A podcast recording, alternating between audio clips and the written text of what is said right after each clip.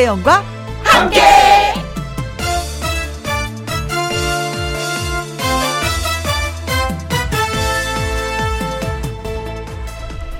오늘의 제목 걱정도 한 식구다.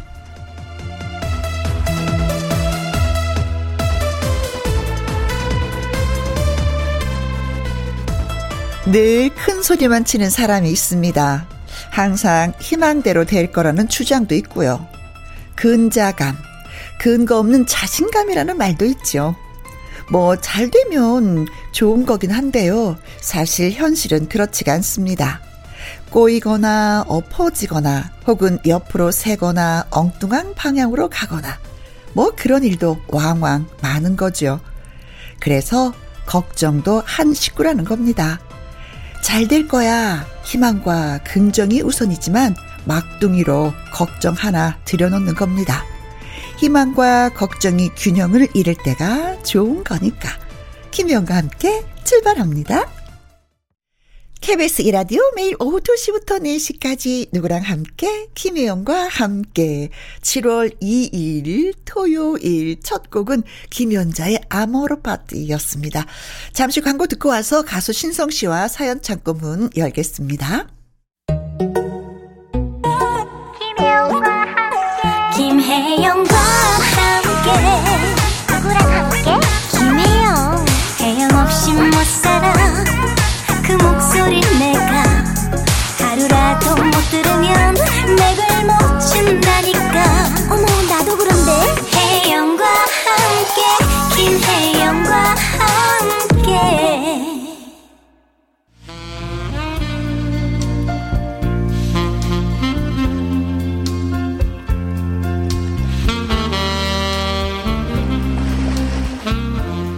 여러분의 이야기를 듣다 보면 한 시간 순삭, 순간 삭제. 김혜영과 함께 사연 창고 오픈.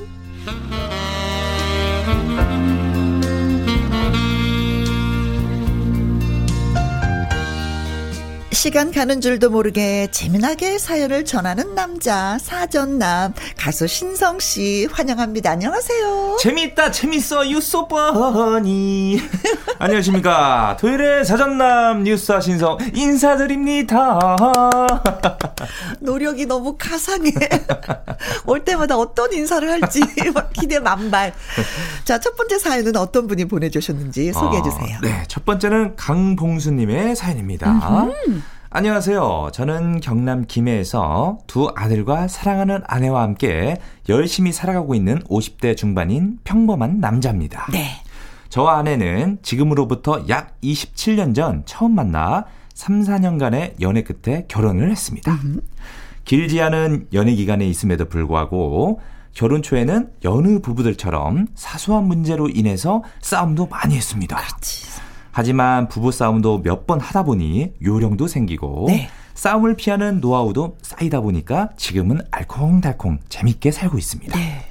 우리 부부는 함께 살아가는 횟수가 늘어가면서 하나하나 닮아가는 부분이 많아졌습니다. 그런데 문제는 네. 닮지 말아야 할 것까지 닮아가고 있어서 걱정인데요. 어떤 걸? 그것은 다름이 아니라 우리 부부가 아픈 것까지 닮아가고 있다는 겁니다. 오. 아내가 갑자기 이가 아프다고 하면서 치과에 다녀오겠다고 했습니다. 네. 치과 치료를 하는데 돈이 너무 많이 들어간다고 하면서 걱정을 하더라고요. 그래서 저는 듬직하게 아이고 돈 걱정하지 말고 치료나 열심히 받으라고 어? 하면서 아내를 위로해줬죠. 네, 훌륭하십니다. 네, 그러니까. 그런데 그날 밤 멀쩡하던 저도 갑자기 이가 아프기 시작했습니다. 오. 최근에 스케일링도 받았고 치아 검사도 받았는데 어 그때는 아무 이상이 없었습니다. 그런데 갑자기 이가 아프기 시작하는데 어 이게 무슨 일인지 그래서 다음 날 저도 아내가 다니는 치과를 찾아가서 치료를 받기 시작했습니다. 네. 이것만이 아닙니다. 제가 사고가 나서 치료를 받을 적에 아내도 곧이어 크게 아파서 고비를 넘긴 적도 있었고 네. 우리 부부 중 누구 하나라도 감기 몸살이 걸리면 어김없이 둘 다 앓게 됩니다. 감기는 옮아서 아픈 거 아니에요? 서로? 그런 거 이런 우리를 보면서 주위 사람들은 부부금실이 너무 좋아서 아픈 네. 것까지 같이 아프냐고 이구동성으로 한마디씩 했습니다. 저희 친구들이나 주위 사람들이 보면 결혼 생활이 점점 길어지면서 사랑이 아니라 전우회로 살아간다는 부부들이 많은데 그렇죠. 우리는 신혼 때보다 더 즐겁고 좋습니다. 그런데 좋은 건 좋더라도 나쁜 것까지 함께서는 안 되는데 말이죠. 음. 여보, 장재숙 씨. 작년 여름에 우리 둘 다 병원 신세 지면서 몸고생 마음고생 했는데 아이고 괜히 내가 미안해. 어머. 지금도 치과 치료를 받으면서 누가 병원비 많이 나오나 내기라도 하듯 병원비 펑펑 써서 미안하고 어머. 앞으로는 이걸 마지막으로 우리 둘 다 건강한 모습만 서로 보여주면서 살자. 그리고 요즘 당신이 행복하다는 말 자주 하니까 아유 나도 행복하고 좋다. 앞으로도 행복한 시간 많이 만들도록 노력하면서 살자. 응? 장재숙 씨 억수로 사랑한대 이렇게 오. 보내주셨네요. 아니 사는 방법이 네. 뭐 아픈 거 빼고는 정말 바람직한 닮고 싶은 아 그러니까요 그죠 맨 처음에는 뭐 신혼여행하고 뭐 신혼 때는 알콩달콩 산다가 나중에 싸우는 건데 이분은 초창기 그냥 싸워버렸어 그렇죠. 반대로 되네요 네 왜냐면 워낙 많이 싸우다 보니까 어. 질린 거예요. 아니, 질렸다고. 요령이 생겼다고 하잖아요. 네, 요령도 생기고, 네네네. 음. 근데 혹시 그, 우리 누님도. 네. 이 부부로 오래 살다 보시니까. 네. 뭐좀 이런 것까지 좀 닮아가더라. 아파가는 네. 거 닮아가는 부분들요? 아니, 뭐 아픈 거 말고도 뭐 다른 거. 네. 네. 네. 우리는 없어. 없어요? 아, 깔끔하게 없어. 그래도 조금이라도 뭐 이렇게 좀 닮은 점이 있지 않나요? 아니 근데 네. 맞춰가는 거지 이게 네. 닮지는 않는 것 같더라고. 음. 근데 이제 음. 이분처럼 요령이 생기죠. 아 그렇죠. 어 상대방을 건드리지 않는, 네. 뭐 마음 상하지 않게 하는, 뭐 그렇죠. 음식을 뭘 좋아하니까 뭐 이걸 갖다 주면 음. 좋아하는 이런 걸 알면서 사랑하는데 그렇다고 이분처럼 뭐 사랑해 당신 없이도 뭐.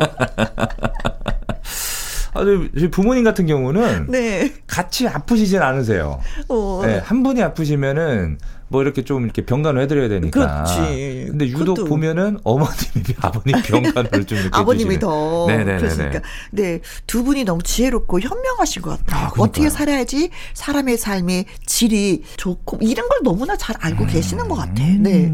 근데 네. 감기 걸렸을 때 두 분이 같이 걸린 건 분명히 밤에 뽀뽀하셨을 거예요. 아, 그렇죠. 그럼 옮은 겁니다. 그거는. 네, 그렇습니다. 네, 이거 옮은 거예요. 네. 제가 보기에는 네. 어 이거 치과 치료도 네. 분명 히 뽀뽀해서 옮으신 것 같아요. 네. 그 충치균이 이게 올마갔을 걸 분명히 왔다 갔다 하거든요. 네.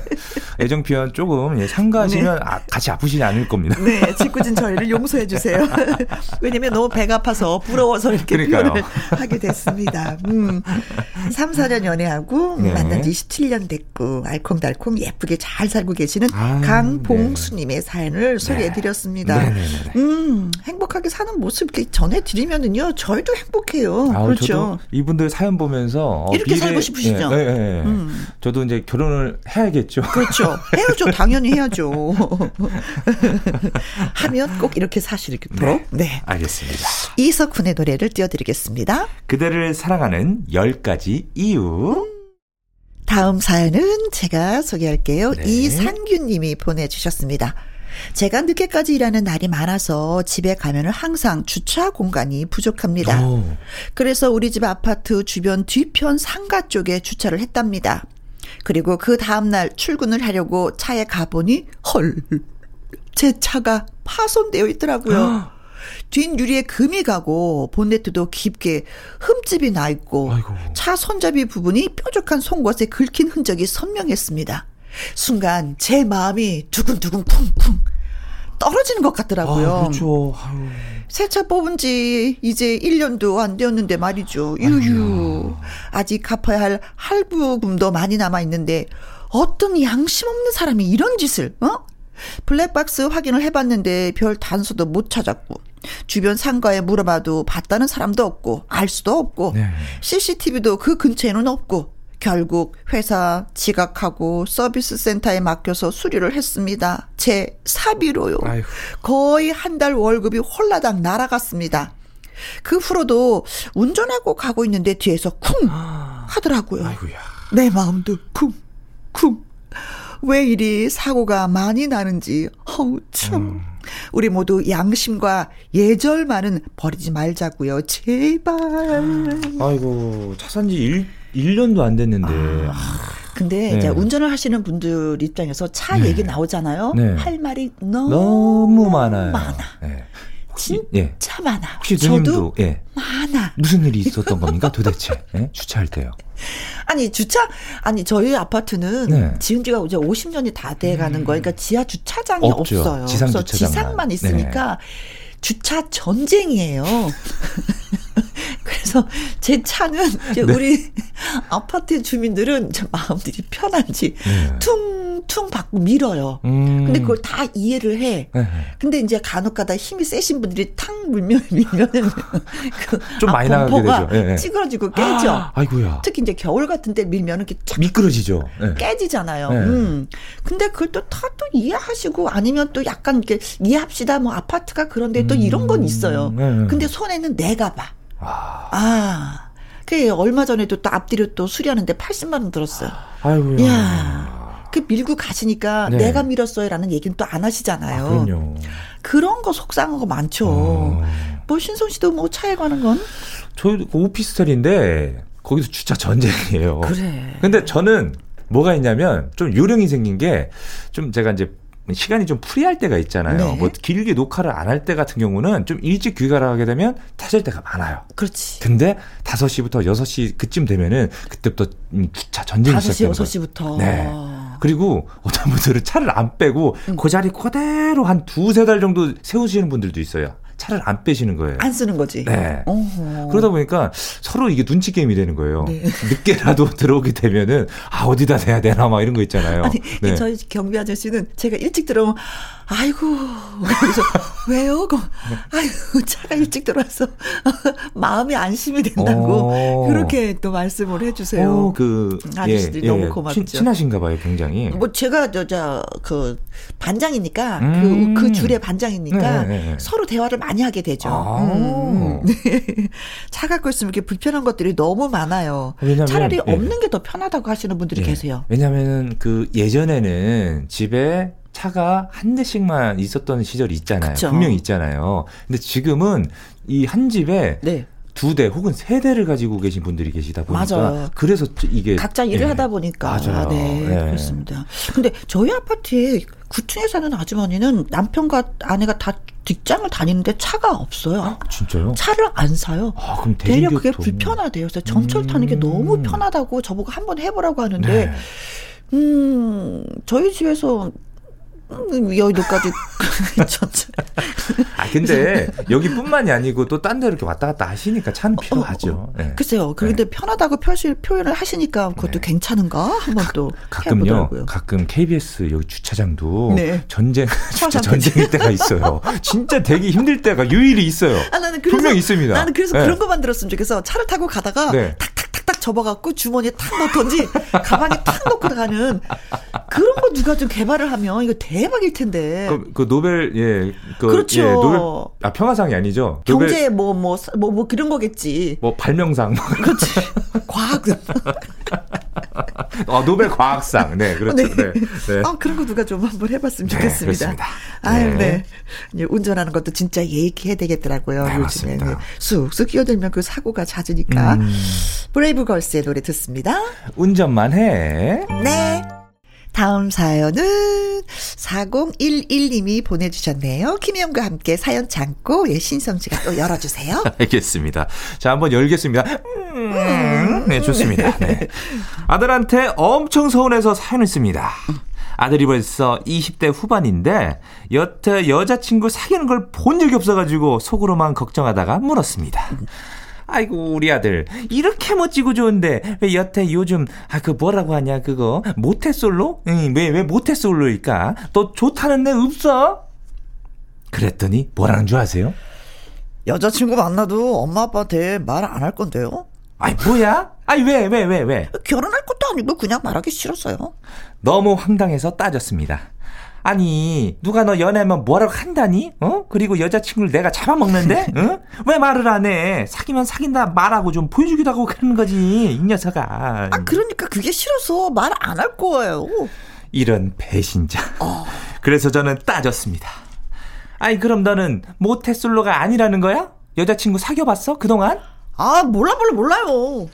세상에. 2차 충격. 아니, 얘, 왜 이럴까요, 도대체? 어? 제가 뭘 어쨌다고? 연애하는 걸 왜 부모한테 숨기는 걸까요? 네? 궁금하는 게 싫어서 그런 걸까요? 젊은 친구들이 다 그런 거지. 우리 아들이 별난 건지 모를 일입니다. 아들이 결혼하기 전까지는 아들 여친 얼굴 한 번도 못 보게 생겼습니다. 아니면 여태 여자친구 사귀지 못한 게 창피해서 둘러대는 걸까요? 이렇게 보내주셨네요. 아, 이런 사연 보내주는 이런 자체가 싫어서 얘기를 안 하는 거예요. 맞아요. 너무 관심 많이 주셔가지고. 네. 네. 아니, 근데 다른 집 아들들 이렇게 얘기를 들어보면은 엄마들이 대화를 많이 하잖아요. 네. 그럼 얘기를 하면 이게 궁금해서 못 참겠다는 거예요. 어. 걔랑 왜 만났니 오늘은? 왜? 스무고개 들어가죠. 스무고개. 어, 왜 네. 싸웠어? 요즘 안 만나? 아, 너무 어, 만났어. 어, 그랬어? 그럼 뭐 했어? 뭐 먹었어? 아, 그럼 그러죠. 아, 엄마 좀 그만 좀 물어봐요. 아, 진짜 귀찮아 죽겠네. 뭐, 냉면 먹었다고? 그럼 얘, 돈은 누가 냈니? 요즘 아이들은 반반 뭐 이렇게 n분의 1로 낸다고 하는데 너희들도 그러니? 아 엄마 내가 냈어요. 어머 걔 이상하다 얘 왜 너만 계속 돈을 쓰게 하니? 이래서 공개를 안 하는 겁니다 어머니. 이래서. 아 저 같은 경우에도 네. 아버지가 그러시는 거예요. 자, 제가 비밀 연애를 하도 많이 하다 보니까 어. 아니 너는 오치기 되는 어 어치기 되는 놈이 어? 어. 그 여자친구 한 번도 집에도 데려오지도 않냐고 네. 어? 맨날 그러시는 거예요. 근데 그때는 제가 연애를 하고 있었는데 공개를 안 했죠. 아, 네. 그러다가 안 한 이유가 바로 이런 것 네, 때문에 한 달에 한 두세 번을 자꾸 그런 식으로 아버지가 저를 어. 공격을 하시니까 아, 저도 참다 참다 못 해. 그때 얘기했죠. 어. 아버지 사실 저 여자친구 있어요. 했더니 아버지가 어, 데려와라. 엄, 네, 엄청 황당해 하시면서 아니 있으면서 그를 얘기도 안 하냐고 어어. 되게 서운해 하시는 거예요. 그래서 나중에 그러시더라고요, 아버지가. 그 언제 한번 어. 그 집으로 좀 한번 데리고 와라. 좀. 아버지가 참 보고 싶어 한다고. 아니 그러니까 네. 그냥 뭐 자연스럽게 만나는 네. 친구인데 꼭 네. 부모님들은 얼굴을 보고 싶어 해요. 그거 난처하지. 여자친구 싫어하지 그런 거. 선 그, 보는 것도 예. 아니고 결혼할 것도 아닌데. 그래서 한번 데리고 왔어요. 제가 예. 양해를 구해서 여자친구한테 음, 음, 음. 아, 뭐 우리 아버지도 너무 보고 싶어하고 이렇게 이렇게 됐다. 한번 음, 한번 음. 올래? 그랬더니 어 좋다고 해서 음. 데리고 왔어요. 데리고 언제쯤 데리고 온다 하니까 어머니가 막 삼겹살 사놓고 뭐 해놓고 뭐 해놓고 상륙이게. 근데 나도 한편으로는 엄마 마음도 이해가 가요. 네. 저도 이렇게 좀 꼬치꼬치 묻는 편이거든요. 음. 그래서 한강변에서 만났어? 어. 둘이 만났어? 아니 여럿이 얘 왜 여럿이 만날 필요가 뭐가 있어? 얘 둘이 만나야지. 엄마 이제 그만해. 나 잘 거야. 아니, 그러니까. 직업이 뭐야? 아버지는 뭐 하셔? 엄마, 그런다는 게 아니거든? 그냥 다 같이 순수하게 친구를 만나. 아니, 그래. 친구라도 그렇지. 그래서, 네, 그, 그 남자친구가 네. 엄마가 누군지 아니? 네. 내가 누군지 알아? 네 엄마가 누군지 알아? 네. 엄마 몰라 그런 거 어떻게 얘기해? 그래 얘 연애할 때 그런 거 얘기하지 말아라. 어? 너한테 약점이 된다 그거는. 지금 지금도 현재 계속 교제를 하고 있는 상태인가요? 아니요. 아니죠. 그만 좀 물어보세요, 형님. 네? 근데 이제는 아예 말을 안 해. 입을 닫아 버렸어. 그 네. 부분에 있어서는. 근데 제가 보기에는 따님들 분명히 비밀 연애 하고 있을 거예요. 아, 네. 진짜 뭐 해서 빨리 갔으면 좋겠죠. 뭐. 갔으면 좋겠어, 이제는. 네. 어, 비밀 연애. 음, 네. 괜찮다. 음, 아들, 딸들아, 해라. 음, 해다오, 제발. 롤라의 노래 듣습니다. 비밀은 없어. 없어. 롤라의 비밀은 없어. 네. 비밀 없다, 얘들아. 우리 네. 다 안다. 자, 이번 사연은 방정숙 님이 보내주셨습니다. 네. 결혼한 지 15년째 초등학생 2명의 엄마입니다. 오. 어. 작년부터 손가락이 많이 뻑뻑하고 통증이 있었는데 코로나로 아이들이랑 정신이 없어서 병원 갈 생각도 못하고 그렇게 1년을 훌쩍 지나왔네요. 네. 그러다가 아침에 일어나면 손가락을 접지 못할 정도로 뻑뻑하고 아파서 며칠 전에 병원에 다녀왔습니다. 엑스레이 찍고 손가락 통증을 물어보시더니 의사 선생님은 퇴행성 관절염이라고 아. 진단을 해 주시더라고요. 그러면서 이것저것 제 몸 상태를 물어보시고 산부인과도 가보시라고 하셔서 다녀왔습니다. 가보니 저는 벌써 갱년기가 왔네요. 어. 나이가 고작 42인데 너무 억울하고 속상하기도 하고 남편과 아이들을 향해 화가 나기도 했는데 네. 며칠이 지나고 나니 나 이 정도로 열심히 살아왔구나. 그래도 지금 알게 된 게 참 감사한 거구나 싶었습니다. 오, 음. 마음이 바뀐 거네요. 네, 긍정적으로. 음. 네네. 남편과 아이들 건강하고 저도 약 먹으며 치료받으면 더디 진행시킬 수도 있다고 하니까 감사한 마음을 가지려고요. 음. 그런데도 하루에도 몇 번씩 울컥 울컥 올라오는 화는 아직 완벽히 다스리지는 못하네요. 네. 그래도 이런 저를 아내라고 엄마라고 품고 안아주는 가족들을 보며 찬물로 세수하고 한숨을 쉬며 한 고비 한 고비 넘겨 봅니다. 네. 혜영 언니도 그러셨겠죠? 어떻게 견디셨나요? 나만 그런 게 아니라 누군가도 나와 비슷하겠지 그런 생각을 하면 요즘은 참 위로가 되고 힘이 됩니다. 오, 네. 토닥. 토다. 아니 어떻게 토다. 예 어떻게 견디셨어요? 음, 저는 네. 사람에 따라서 이게 네. 갱년기가 음, 오는 게 조금 다르긴 달라요. 네네. 증상들도 다르고, 그, 나이대도 다 다르고. 네. 근데 남자분들은 이게, 음, 그 갱년기가 호르몬이 이게 천천히, 아, 응, 네. 호르몬이 줄어든다는 네. 거예요. 네. 남성의 그 호르몬이. 근데 여자들은 급격히 아, 떨어진대요. 확 떨어진대요. 그러니까 확 떨어져서 이게 갱년기구나 하고 아. 확 느낄 수가 있다는 거예요. 아. 근데 이분은 이제 42에 왔잖아요. 네. 너무 일찍, 일찍 왔어. 그래서 더 힘이 들 수도 있어요. 그래서 음. 나이가 들어서 오면은 아 그래 이때쯤 사람들이 갱년기가 온다니까 나도 올 때가 됐구나 그래 하고 받아들이는 경우가 있는데 네. 젊으니까 음. 그리고 몸이 막 아프잖아요. 이거 네, 네. 퇴행성 관절염이 되게 아프거든요. 음. 계속 쉬시잖아요. 음. 마디 마디가 네. 다. 근데 지금은 손인데 나중에는 또 뭐 발가락으로 도 뼈 마디마다 그 관절 쪽에 맞아요. 다 온다고 하시고. 어깨도 막 오고요. 네. 음. 그래서 저는 이게 가장 네, 걱정스럽고 또 토닥토닥 해드 리고 싶은 부분 중에 한 부분이에요. 아, 그래요. 네, 가족들도 신경 쓰는 것도 중요하지만 저는 나한테 음. 본인한테 더 신경을 많이 썼어요. 음. 음, 그때 그러면서 막 위로했어요. 그게 뭐냐면 아무것도 아니라고 생각할 수 있지만 나는 나한테 한 가지씩 선물을 했어요. 아, 가족들이요? 아니요, 제 스스로가. 아, 스스로. 뭐 가족들, 쇼핑도 하시고. 어, 예. 가족들이 하는 것도 위로가 되지만 내 스스로가 내가 음. 필요한 것들을 하나씩 사는 게 그게 그렇게 기분이 좋았어요. 아, 옷도 사시고, 뭐 머리도 이렇게 스타일링 하시고. 뭐 그리고 뭐 예. 매니큐어를 하는데 기분이 되게 좋았어요, 저는. 오. 어. 음. 그래서 매니큐어도 하고 어느 날 내가 먹고 싶은 걸 사서 담아서 하고 또 가서 혼자도 이렇게 맛있는 것도 먹고 네. 어또왜 드라이브를 쫙 하면서 혼자 가서 나지막하게 커피 한 잔 마시면서 이런 것도 즐기고 아, 좀 했더니 네. 그게 많이 좀 이렇게 위로가 되더라고요. 어, 그러니까 근데, 스트레스를 받은 거를 이렇게 내가 하고 싶은 걸 하면서 푸신 네, 거네요. 네. 네. 근데 저 혼자 하는 것도 괜찮지만 친한 친구들하고 같이 하는 것도 저는 괜찮다고 아, 생각해. 거. 어, 너무 좋죠. 그러면서 나 이래서 아팠어. 이거 갱년기래. 너는 어. 때 이런 게 나도 이랬어. 어머 그랬어. 뭐 그랬구나. 어. 이런 게 많이 위로가 되니까 네. 꼭 해보시기 아, 바라겠습니다. 너무 좋은 진짜 방법을 알려주셔가지고 음. 우리 방정숙님, 네, 네, 이렇게 우리 혜영누님처럼 정말 본인을 한번 이렇게 갖고 보시고 사고 싶은 거 사보 시고. 보시고 음. 하고 싶은 거 이렇게 한번 해보세요. 그래요. 네, 네, 그리고 가족들이 엄마라고 네. 아내라고 품어주고 하는 게 좋다고 하셨는데 네, 가족들도 너무 잘하고 네. 계십니다. 네. 제 가인의 노래 띄워드릴게요. 피어나. 자, 이번에는 김은화님의 사연이 되겠습니다. 제가 한번 읽어볼까요? 네. 당연하죠. 옆집에 이사를 오면서 북적북적 시끌시끌 했는데 모녀인 듯한 두 분이 이사떡을 가지고 왔습니다. 김이 모락모락 나는 먹음직스러운 시루떡을 받으면서 이사떡을 다 받고 아이고 감사합니다. 잘 먹을게요. 아유 이 동네 살기 편하고 너무 좋아요. 하면서 저도 감사 인사를 했습니다. 아이고 우리 딸이 집 장만을 했거든요. 내가 너무 좋아서 떡을 아주 많이 맞췄어요. 동네 사람들이랑 나눠 먹으려고요 어머니 되시는 분이 계속 웃으시길래 저도 따라 웃으면서 대답했습니다. 아우, 젊은 분이 벌써 집장만 해서 좋으시겠어요. 아유, 축하드려요. 아이고, 아, 대출이 많아서 아직은 은행의 주인이지만, 그래도, 예, 엄마인 저는 참 기분이 좋네요. 옆에 있던 따님분이 아, 엄마는 무슨 소리 그런까지 해 하면서 그만 가자고 하는데 난 자주 오지 못할 테니 우리 딸 잘 부탁한다고 끝까지 당부를 하시더라고요. 네. 아우 엄마 왜 그래 부담스러우시겠어 하며 미안하다는 듯 저를 쳐다보길래 아유, 내가 한참 언니 같으니까 편안하게 우리 집도 놀러 오고 우리 잘 지내봐요. 어, 좋아라. 말해줬습니다.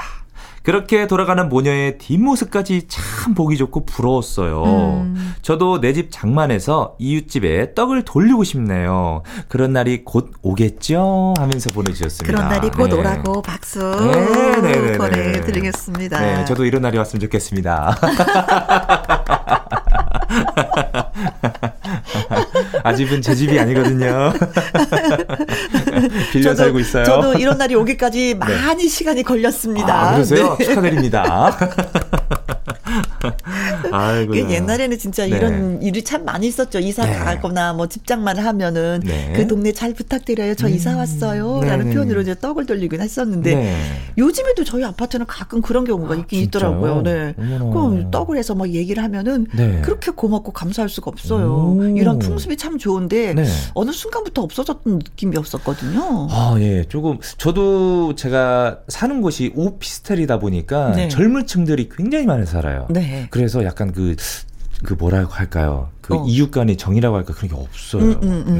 네. 일종의 또 떡을 돌면서 신고식이잖아요. 맞아요. 어, 그러면서 얼굴도 트고 네. 아 지난번에 오셨던 분이죠. 아 네. 그래요. 어때요? 괜찮죠 우리 동네? 네. 이러면서 이제 말을 트게 되는데 음. 어머님의 기분이 너무 좋으셨구나. 아, 좋죠. 떡을 많이 하셨네. 네. 더군다나 요즘 같은 세상에 집 사는 게 정말 힘들거든요. 그렇지. 집값이 워낙 비싸가지고. 음, 그렇죠. 네. 네. 다시 한번 예집 사신 분 축하드리고요. 네. 김은하 씨 곧 사시길. 네, 좋은 이웃을 두셔서 예 다행입니다. 어머님도 네. 좀 마음이 좀 놓이시겠어요. 아, 그럼요, 네. 그럼요. 김성호의 노래 띄워드리겠습니다. 웃는 여잔 다 이뻐. 맞아, 맞아. KBS 이라디오 김희영과 함께 1부 벌써 마무리할 시간입니다. 오늘 사연이 소개되셨던 강봉순님, 이상규님, 4011님, 방정숙님, 김은하님에게 치킨 교환권 보내드리도록 하겠습니다. 네. 신성 씨의 사랑의 금메달 이 노래 듣고 잠시 후 연예계 팩트체크 강유론 기자님과 돌아오도록 하겠습니다. 네. 신성 씨 네. 오늘 수고 많이 하셨어요. 네, 뉴스 퍼니 뉴스는 다음 주에도 계속됩니다. 컨팅뉴. 2시부터 4시까지 김혜영과 함께하는 시간 지루한 날 Bye. 졸음운전 Bye. 김혜영과 함께라면 저 사람도 웃고 이 사람도 웃고 여기저기 벅장개소 가자 가자 가자, 가자. 김혜영과 함께 가자 오두시 김혜영과 함께 KBS 이라디오 김혜영과 함께 2부 시작했습니다. 강유론 기자의 연예계 fact check 노래 한 곡 듣고 와서 시작합니다. 김민주님의 신청곡 이예린의 포플러 나무 아래 지금부터 슛 들어갑니다. 영화 한 편 찍으시죠. 액션. 엔딩에 키스신 있다 참고하시죠. 이번 한 주를 채운 다양한 연예가 소식 핵심만 짚어봅니다. 연예계 팩트체크.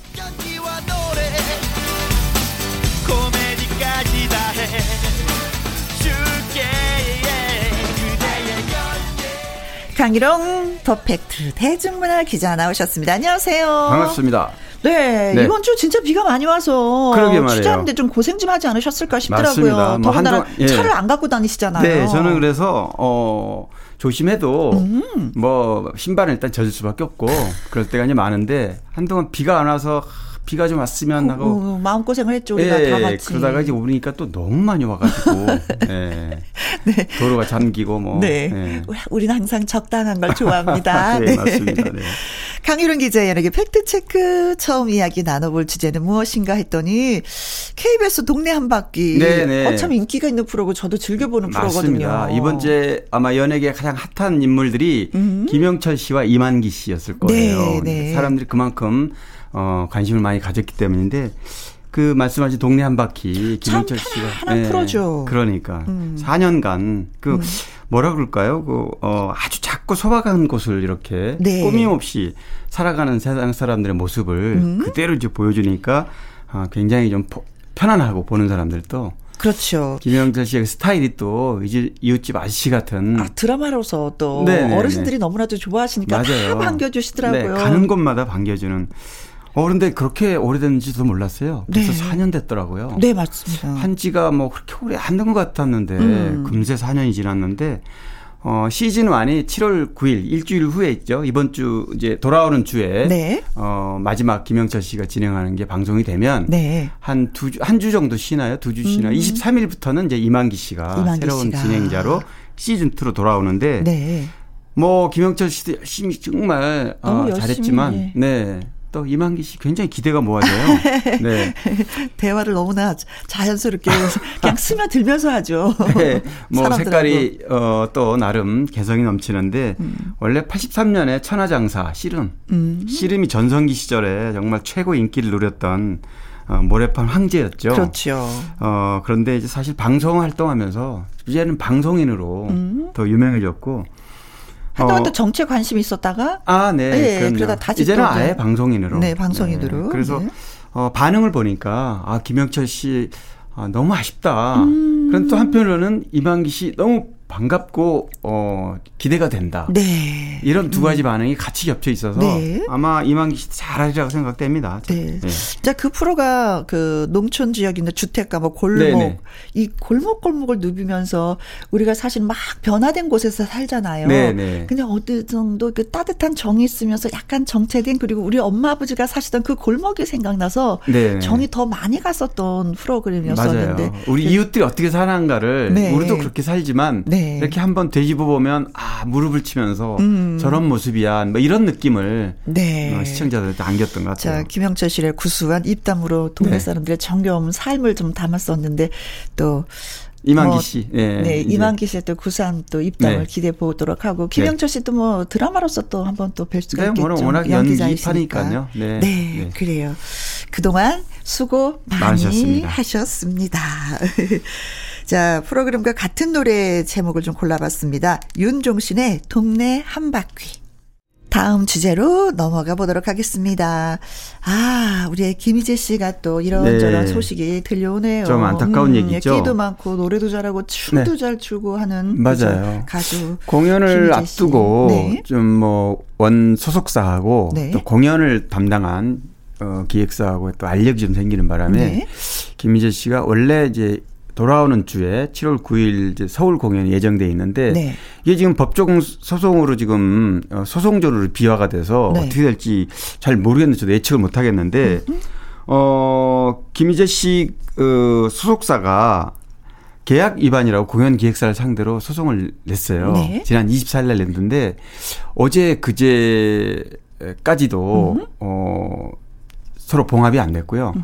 이 소송이 되게 된 이유는 계약 무효로 소송을 낸 이유는 어 공연 기획사가 출연료를 입금을 하도록 돼 있는데 아 공연 전에 입금을 네, 전에 하기로 돼 있는데 하루 전까지 네. 하도록 돼 있는데 3회 총 8회분 중에서 3회분은 지난 1월 달에 계약 당시에 입금을 했고 네. 나머지 5회분이 남았는데 이 5회분은 5월 30일 날 티켓을 오픈하기 하루 전에 입금하도록 계약서에 돼 있어요. 저도 네, 네. 계약서를 입수해서 좀 봤더니 근데 이 계약이 하루 전날 입금하라는 거를 서로 몰랐었던 거예요, 양쪽 다. 음. 계약서가 그렇게 엄연히 돼 있는데. 네네네네. 그래서 서로 갈등이 생기니까 이 계약서대로 이행이 되지 않았다. 그렇죠. 그래서 이제 뭐 양쪽이 하는 얘기가 다 뭐 상충되는데요. 네. 한쪽은 출연료 지급이 어떤 이유에서든 이유 불문하고 계약서도 이행이 안 됐다고 네, 주장하는 먼저 지급을 거고. 해야 되는데 네네. 안 됐다. 음. 또 한쪽은 이거는 관행상 서로 양해하에 어 진행이 돼 왔던 거고 공연 전에만 입금하면 되는 걸로 알았다. 네. 근데 지금이라도 입금하면 되지 않느냐. 그러니까 협조해 달라. 이렇게 이제 갈등을 하다가 어 그제죠. 6월 30날 나머지 5회분을 입금을 했어요. 네.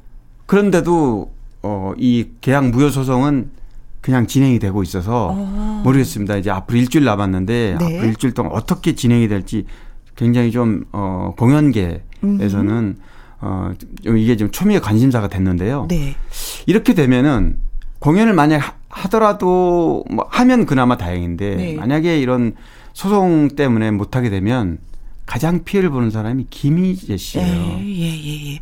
근데 네. 그 팬들이 있잖아요. 그 네네. 팬들의 얘기를 이렇게 가만히 들어보면은 공연을 하지 말아라. 네네. 라는 쪽으로 많은 그 글을 또 달았더라고요. 댓글로. 네, 네, 댓글로. 근데 그건 왜 그랬는지 모르겠어요. 어, 지금 뭐 소속사가, 그러니까 김, 지금 이제 공연계가요. 네. 몇몇 공연 외에는, 어, 티켓이 음. 많이 팔리는 분위기는 아닙니다. 아. 네, 한뭐 60, 70% 정도. 네. 뭐 일부 공연이 있죠. 뭐 나오나 우리 뭐 방송에서 말씀하셨지만 음. 임영웅 뭐 이렇게 영탁 몇몇 공연은 네. 매진을 기록한다는 저희가 뉴스. 항상 매진이 된 분들의 네. 공연 얘기만 해서 그런지 저는 그렇지. 항상 그 매진이 되는 줄 알았어요. 지금. 그렇지는 않습니다. 아. 나, 나머지 다른 공연들은 대체로 어, 100% 중에서 한 60, 70%? 네. 또 그보다 못하기는 50%밖에 티켓이 팔리지 않는 네. 이런 상황이다 보니까 여러 가지로 좀 복합적으로 지금 음, 음. 음. 어, 좀 문제가 좀 돼 있고요. 네. 이런 돈 문제도 걸려 있지만 네. 또 양쪽 간 소속사 간에 감정적인 어떤 고리도 있고 네.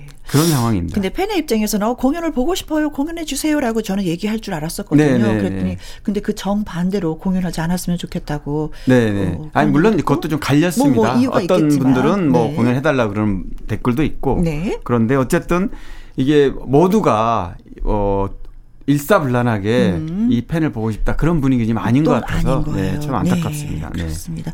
저 공연을 하기 위해서는 여러 가지 준비가 굉장히 많이 철두철미하게 이루어져야 될 그렇습니다. 텐데 그런 네. 연습이 아직 되고 있지 않다는 거기 네, 때문에 이게 중단된 음. 상태고요. 네. 스텝이 뭐 180명 정도 된다는데 와. 이 어, 이게 중단된 상태여서 굉장히 좀 경제적 손실도 음. 클 걸로 보입니다. 네, 그래요. 잘 마무리가 돼야 될 텐데요. 김희재 씨 노래 듣습니다. 꽃피는 사랑 노래. 강규론 기자의 연예계 팩트체크. 이번에 나눠볼 주제는 박수홍 씨 얘기입니다. 네. 박수홍 씨 얘기 아마 궁금하시는 아, 분들이 있을 거예요, 네. 아직도. 뒷얘기가 어떻게 되었나. 네, 네. 잘 뭐. 어, 맞아요. 정리가 되었나. 형하고, 형하고 이제 소송인데 네. 작년이었죠, 벌써. 작년에 이제 100억대 형이 횡령했다 이런 이제 세상에 알려지면서 굉장히 어, 충격을 많이 줬는데 네. 그 다른 사람도 아니고 친형 가족하고 이런 또 그 사이에 박수홍 씨는 결혼도 했고. 그렇죠. 그런데 이제 이 결혼을 친형이 반대했다. 네. 그 이제 재수 씨가 되는 거죠. 음흠. 결혼을 하게 되면 이미지가 망가지고 망한다. 네. 뭐 네. 이런 식의 강요를 했다는 얘기를 이제 폭로를 한 겁니다. 망한다라고보다도 사망을 한다. 너가 네, 죽는다. 맞아요. 더 너무 격하게 예, 얘기를. 예, 독하게. 네. 물론 이거는 이제 어 박수홍 씨 측 어 얘기죠. 네, 얘기합니다. 물론 어 형 네. 친형 쪽 얘기는 좀 달라요. 그 음. 116억 횡령했다는 부분에 대해서도 사실과 다르다. 네. 거짓 주장이다. 이렇게 상반된 주장을 하기 때문에 음. 일방적인 주장을 뭐 두 사람의 얘기를 다 들어봐야 되겠지만 어, 그렇습니다. 네. 그 전에 여자친구하고 사귄 적 이유도 바로 이 이유 때문에 또 그렇다고 하더라고요. 예, 형이 예. 또 반대를 했다고. 맞아요. 그래서 뭐 그렇죠. 뭐 박송 씨는 제가 너무 잘 알아요. 형 친형하고. 네. 그래서 30년간 박송 씨 데뷔 이후 30년간 매니지먼트를 했고 네. 뭐 작년까지 이 분란이 일어나기 전까지는 그런데 지난 10년간만 공소시효 소멸시효가 있기 때문에 10년간만 횡령 금액을 따진 게 116억이다. 아. 그럼 그 이전 거는 책정도 하지 않았다라고 네. 이제 주장을 합니다. 음. 근데 그만큼 어 오랜 기간 동안 네. 서로 뭐 갈등이 이렇게 있었지만 아. 그냥 형제끼리니까 그렇죠. 덮고 가다가 이제 결혼 어, 앞두고 이런 음. 이제 갈등이 생긴 겁니다. 그런데 또 하나 뭐냐면 네. 어, 이런 내용이 이번 주에 또 새삼스럽게 나온 이유가 악플러들이 박송 씨와 박송 씨 아내 아, 그리고 또 반려묘 네, 네, 고양이, 고양이 네 다홍이라는 그 뭐 많이 알려져 네. 있는데 싸잡아서 그 그렇죠. 악플을 다른 이 사람들을 작년 8월에 고소를 했는데 최근에 그러니까 이번 주에 음. 결과가 나왔어요. 음. 기소 의견으로 네. 검찰에 송치가 됐다는 아. 소식이 알려졌고요. 네.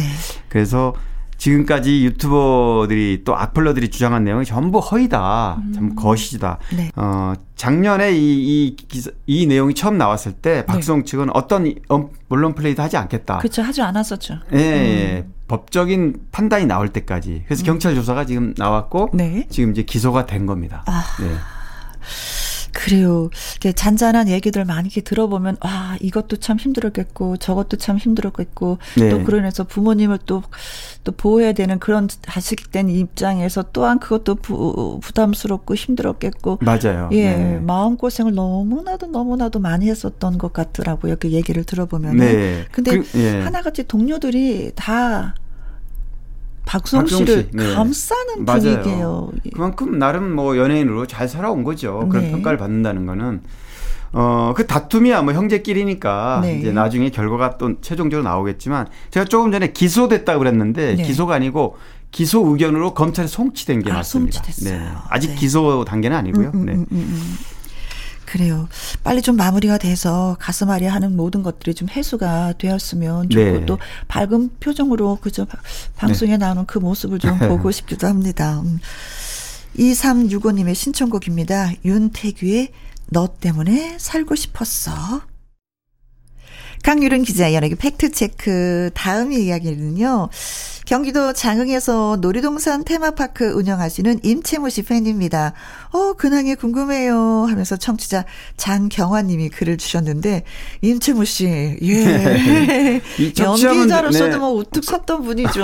그러니까요. 음. 아, 최고의 배우입니다. 네. 임채무 씨가 또, 어, 연기 외에도 사람들에게 또 관심이 많은 거는 경기도 장흥에 놀이동산을 운영하잖아요. 저 가봤어요. 아. 가서 놀았어요. 네. 거기에 그 개울에 발을 담그고 임채무 네. 씨가 예전에 뭐 소주를 많이 마셨다는 얘기도 일화도 있고 그런데 네.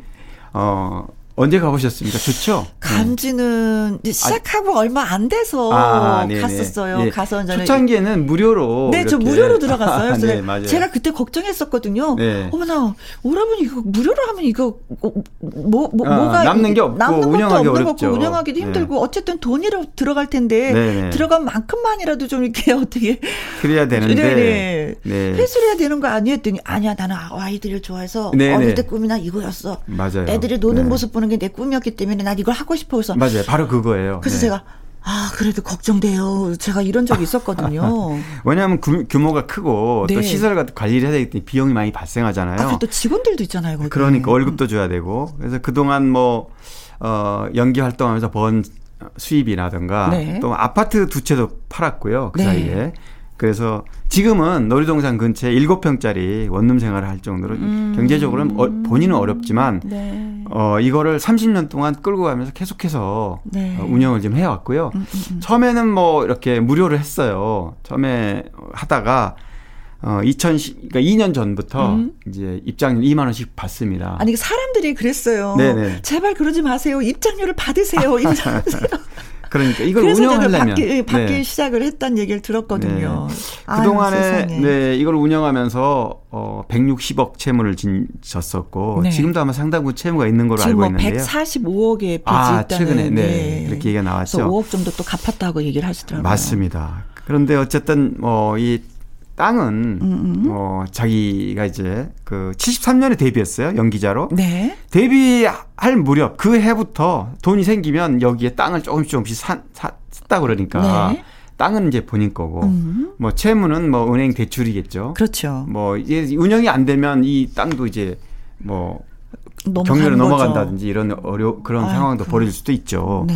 근데 어쨌든 어 임채무 씨는 이거를 어린이들을 위해서 네. 내가 수익을 내서 돈을 벌다는 목적이 아니고 음. 많은 사람들에게 어 편안한 공간을 주기 위해서 이걸 운영한다. 아. 이 취지는 변함이 네. 없는 것 같아요. 근데 저희 입장에서는 참 고맙고 참 맑다 이런 생각하는데 아내 입장에서는 어땠을까? 그러니까요. 아내 입장에서는 네. 임재무 씨가 또 성우 출신 그 원래 아내, 분하고 헤어져 사별했죠. 네. 지금은 이제 2016년에 재혼하신 분하고 지금 어 결혼 생활을 하고 있는데 네. 글쎄요. 그런 아마 이런 좋은 뜻으로 운영한 음. 박 임채무 씨의 뜻을 이해를 하기 때문에 네. 아, 같이 이렇게 어, 일생을 하, 기로 한 게 아닌가. 네. 네.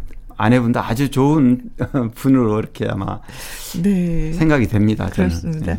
그러면서 또 이번에 또 프로그램 하나 그또 출연하시는 게 있더라고요. 뭐 낭만닭. 예, 예, 예. 아, 네네. 예. 예. 그 취지가요. 네. 노인들, 그러니까 어, 어르신들을 위해서 음. 봉사하는 그런 의미도 담겨 있습니다. 네. 네. 그래서 저는 거기서 출연료 받은 걸로 좀 빚을 갚으시려나 했더니 그 아예 그냥 무료. 예, 어. 출연료 한 푼도 안 받고 하시는 거라고. 그래서 아니 왜 그러시나 했더니 아이들한테는 그만큼 봉사했으니까 이제는 네, 어르신들한테, 또 봉사하고 싶다라는 마음으로 또 네. 하신다고 하시더라고요. 참 말씀하신 대로 뭐 생각이 맑으신 분입니다. 네, 네. 네. 그래서 이제 동료들이 더 안타까워하세요. 네. 네. 잘 좀 됐으면 좋겠어요. 이런 네. 좋은 뜻이 있기 때문에. 음, 네. 그렇습니다. 건강하고, 음, 잘 되고, 빚도 다 갚고, 어, 네. 행복하게 사신, 아무, 물론 지금도 행복해 하시겠지만, 네네. 네. 그런 모습들을 팬들은 많이 보고 싶어 하십니다. 네. 자, 그리고 이번에는 서울 패밀리 보컬로 활동했던 신수아 씨 근황 좀 알려주세요 하면서 청취자 손애경 님이 또 글을 주셨습니다. 아, 아, 신수아 씨는 네. 나중에 서울 패밀리에 이제 활동을 했고요. 아마 네. 서울 패밀리 그러면 유일청 씨. 아, 아 그렇죠. 네 네. 뭐, 이런 어 초기 멤버가 음. 서울 패밀리에 뭐 내일이 찾아오면이라던가 음. 이제는이라 이런 노래가 서울 패밀리 그러면 이렇게 먼저 나오는데 네? 신수아 씨는 어 2004년부터 2006년까지 이제 보컬 아, 활동을 했어요. 나중 멤버죠. 네. 근데 원래 신수아 씨는 드라마 연기 아버지와 아들이란 드라마에 출연해서 연기로 출발했다가 아 탤런트였어요. 네, 네. 그래서 어 뮤지컬 배우로 옮겨서 또 좀 활동을 했고 네. 가수로는 2010년에 그러니까 한 10, 한 2년 전에 네. 해서 지금은 어, 그 사이에 뭐 타이밍이라든가 이별 이런 노래를 어, 불렀고요. 최근에 제가 이제 어, 소식을 좀 들었는데 최근에 남이 아닌 님이라는 곡을 네. 이제 내놨는데 이 곡이 어, 진미령의 미운 사랑을 쓴 송광호 작곡가 예, 예, 있어요. 예, 예, 유명하신 예. 분이에요. 알아, 알아요. 이분이 네네. 아주 심혈을 기울여서 만든 곡이라고 그래요. 그래서 네. 유튜버들 사이에서 굉장히 알려졌어요. 곡이 발표된 지 얼마 안 됐는데. 네. 그래서 원래 곡이 님이 아닌 남이었다는데 이게 여러 어떤 이유에서든 그 글자를 바꿨어요. 남이 아닌 님으로. 음. 그두 가지 이미지가 어 의미는 비슷하긴 한데 네. 가사 내용이 약간 좀 달라질 수가 있죠, 의미가. 그렇죠. 근데 어쨌든 한번 들어보시면 음. 어 아직 뭐 히트하거나 그러지는 않았지만 신곡이니까. 네. 어 가수 베이로 씨와 같은 소속사에 하면서 이 곡을 이제 발표를 했는데 베이로 씨도 후배 가수잖아요. 네. 굉장히 아마 어, 응원을 많이 하고 있는 걸로 제가 음, 네, 들었습니다. 네.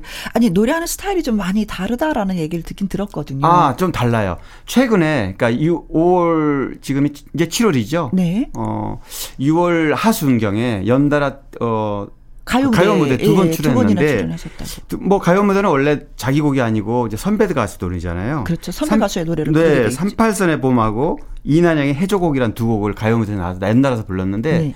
이 노래가 스타일이 기존의 뭐 주현미 씨라든가 이런 그 김용림 씨라든가 이런 스타일이 아니고 네. 일본의 어, 아 유명한 엔카 미스, 미소라 히바리 예, 예, 예, 엔카 가수 네. 그런 스타일로 노래를 불러서 굉장히 찬사를 많이 받았습니다. 음, 네. 그래서 또 이제 앞으로도 더 기대가 되는 네. 가수가 예, 그래서 되겠네요. 이 노래도 아마 청취자분도 이 노래를 그래서 아마 한번 듣고 음. 싶어해서 신청한 것 같은데요. 네. 한번 뭐 들어보시면 노래에 네. 네. 저도 한번 네. 자, 그래서 좀 요즘은 저 활발하게 활동을 다시 네네. 시작했다라는 맞아요. 네, 네네. 얘기를 본격적으로 활동하고 있으니까. 네. 강일홍 기자 연예계 팩트 체크. 애청자 여러분이 궁금해 여기시는 연예가 소식이나 강 기자님에게 묻고 싶은 질문을 홈페이지 게시판에 올려주시면 이 시간에 소개도 해드리고요. 또 선물도 보내드리도록 하겠습니다. 오늘 소개되신 두 분에게는 커피와 조각 케이크 쿠폰 보내드립니다. 그리고 신수아 씨의 노래 좀 들어볼까요? 남이 아닌 님. 나의 히트곡 나의 인생곡 가수의 근황과 함께 히트곡 당시 비하인드와 사연을 소개하는 코너가 되겠습니다. 오늘의 주인공은 가수 강승모 씨고요. 무정 블루스. 네. 네. 나의 인생 히트곡은 무정 블루스다라고 네, 하셨어요. 아 강승모 씨는 방송 활동을 많이 안 하는 가수 중에 그쵸. 명이에요. 예, 예, 네, 예. 다운타운 가 주로 활동을 하고 음. 어, 대중 인기보다 본인 말이 그래요. 대중 인기보다 음. 악 세계를 좀 추구한다. 네. 근데 실제로 보면 마니아들이 굉장히 많습니다. 저도 강승모 씨 콘서트는 몇 번 가봤는데 네. 코, 그 코로나 이전에 네. 물론 올해도 1월하고 5월 콘서트 두 번 했더라고요. 어허. 왜냐하면 코로나 이전에 저는 가봤었는데 네. 어 물론 뭐 큰 공연장은 아니지만 뭐 중규모 음. 이런 공연장 가면 정말 그 열성 팬들이 굉장히 많고요. 네. 노래가 참 좋아요. 아. 그 목소리가요. 네. 저는 강승모 하면은 딱 두 가지가 생각이 나요. 한 가지는 뭐냐면 네. 보라색. 아, 보라색. 네. 또, 또 하나. 또 한 가지는 조용필. 아, 맞습니다. 이렇게, 네. 이렇게 네. 왜 보라색을 워낙에 음. 좋아해서 뭐 신발, 양말, 바지, 자켓, 남방티 모든 게 모자, 안경 맞아요. 다 보라색, 네. 기타까지 보라색. 그러니까 예, 콘서트장에 보라... 가면 네. 객석에도 또 그래서 네, 팬들도 또 네. 예, 보라색의 모습을 그렇죠. 보셔서 또 네, 같이 네, 박수를 치면서 환호를 하는데 보라돌이 같은 생각이 들고요. 그렇구나. 조용필 씨 부분은 사실 조영 씨 노래하고 너무 굉장히 흡사해요. 이 노래 들, 음. 들어보시면 네. 가창하는 스타일이 조용필 씨가 어 불러도 네. 정말 이렇게밖에 못 부를 것 같을 정도로. 그 어떤 분들은 이 노래 무정불스가 그 조용필 씨 노래인데 강성호 아, 씨가 그렇게 부르... 아는 분들도 있다 그러죠. 아 그렇죠. 네, 네. 그렇게 생각하시는 분들도 네, 예, 그만큼 그 흡사해요 그 아, 스타일이. 맞습니다. 어 그리고 노래를 또 가창력 있다는 얘기예요 이게 이것만으로도. 아, 그럼요. 네. 근데 이 무정 블루스는 어 사실 음악다방에서 네. 어 활동을 좀 많이 하다 보니까 이 LP 시대 음악다방 DJ들 사이에서 이 노래가 이제 회자가 됐 먼저 아 방송부터 시작한 것이 아니라 네. 음악 다방에서 LP 판이 이게 한분 한 분 이렇게 노래를 듣다가 입소문이 나서 네. 이제 방송을 라디오 PD들이 그 얘기를 듣고 네. 하나씩 하나씩 틀다 보니까 역시 노래가 좋거든요. 어. 좋은 노래는 뭐 결국 히트할 수밖에 아, 없잖아요. 그렇죠. 그래서 이렇게 역주행으로 음. 방송에 히트한 노래인데 어, 사실 가사도 참 주옥 같은 가사가 너무 좋아요. 그렇죠. 네. 그렇죠. 그렇죠. 근데, 어, 강승모 씨의 호소록 짙은 이 목소리, 음? 이 노래가, 어, 첫 번째 이제 강승모 씨의 히트곡이었고, 그 이후에 뭐, 내 눈물 속의 그대라든가, 음? 사랑하더라, 사랑아, 네. 이런 노래, 뭐, 히트곡이 꽤 많아요. 그런데 이제.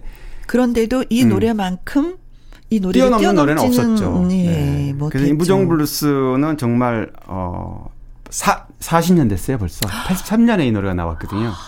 40년 그러니까 그렇구나. 동안 꾸준히 지금까지도 이 노래가 나오면 네. 7080 세대들은 그 추억이 아련하게 네. 와닿는 그런 아주 어, 명곡이라고 보시면 될것 어, 같습니다. 제가 노래 가사를 기억하는 걸 보면은 네네.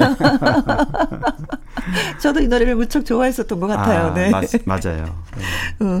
어, 원래는 진짜 뭐 음, 어떤 포스터를 보고 어, 가수가 돼야 되겠다라는 아, 네. 생각을 하고 나서 이종환 씨 쉘브레에 가서 네. 신청해서 이제 이종환 씨가 어, 오디션을 통해서 네. 바로 발탁.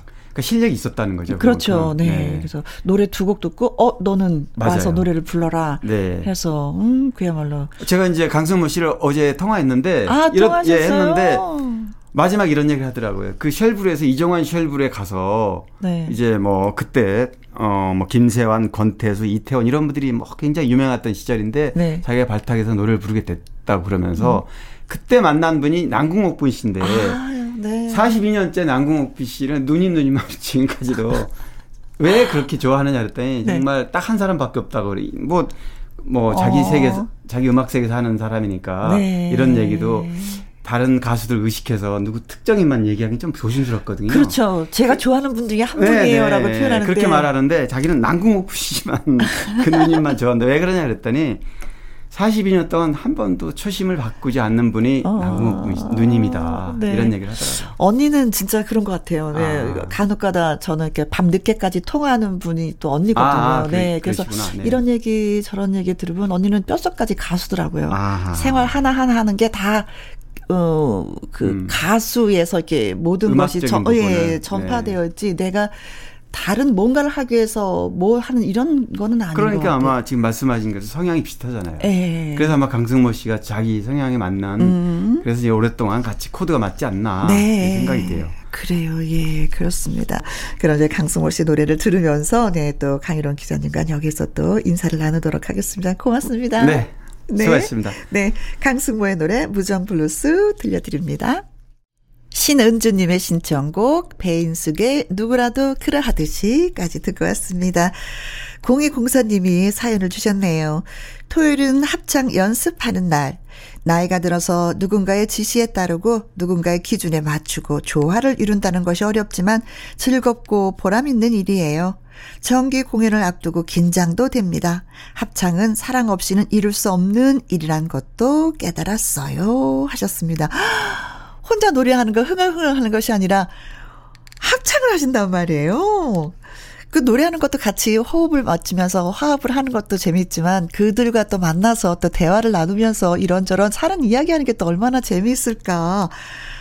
그리고 젊은이들이 합창하는 것도 멋있지만 연세 지긋하신 분이요. 중후한 목소리로, 목소리로 그 노래를 하시는 그 모습이 또 그렇게 저는 멋지더라고요. 어, 박수 한번 보내드립니다. 네. 자, 멋지게 연습하시고 또 무대에서도 공연 잘 하시길 바라겠습니다. 자, 이분한테도 커피와 초과 케이크 쿠폰 보내드릴게요. 끝으로 준비한 노래는요. 2837님의 신청곡입니다. 정동원의 여백 전해드리고 내일 오후 2시에 다시 뵙도록 하겠습니다. 지금까지 누구랑 함께 김혜영과 함께